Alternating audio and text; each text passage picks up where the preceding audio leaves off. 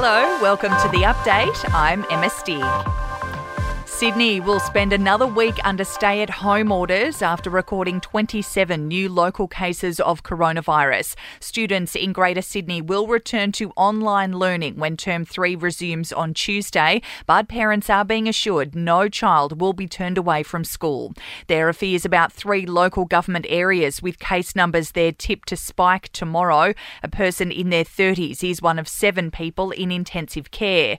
Premier Gladys Berejiklian says it's never been more important for people to follow the rules. And that's why we've said this is our one chance to get as much of the disease out of New South Wales as we can. And that's why it's so important for all of us to do the right thing in the next nine days. It's a very different situation south of the border where COVID restrictions will be eased in Melbourne from Friday. Masks will still be required in some indoor settings. Crowd numbers for the AFL will increase to 75% capacity.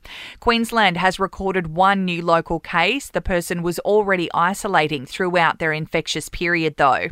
We may soon be able to pop into Bunnings for a COVID jab as the nation's largest companies offer their resources to support the rollout. 30 business leaders have today met with the federal government to discuss how they can help. And the first funerals have been held for people killed in last month's apartment building collapse in Miami. The death toll has now climbed to 36, but more than 100 people are are still missing.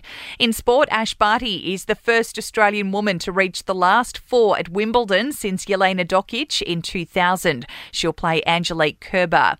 Wallabies coach Dave Rennie has named a team with more experience than France for the rugby test at Suncorp Stadium, and Kate Campbell and Patty Mills are tipped to be named as flag bearers for the Tokyo Games. In entertainment news, Britney Spears' court appointed attorney and his bosses have officially quit as the pop star's counsel Less than 24 hours after Britney's longtime manager Larry Rudolph announced he was stepping down, Sam Ingham has quit and no longer wants to be part of her conservatorship wrangle with her father Jamie.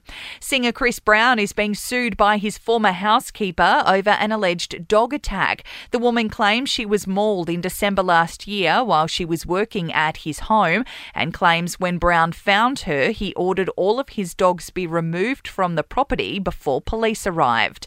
And Scarlett Johansson is pregnant with her second baby. It's her first child with husband Colin Jost. ScarJo is reportedly due soon after being absent from recent Black Widow promo events. That's the latest from the Nova Podcast News team, but we'll see you tomorrow morning for another episode of The Update.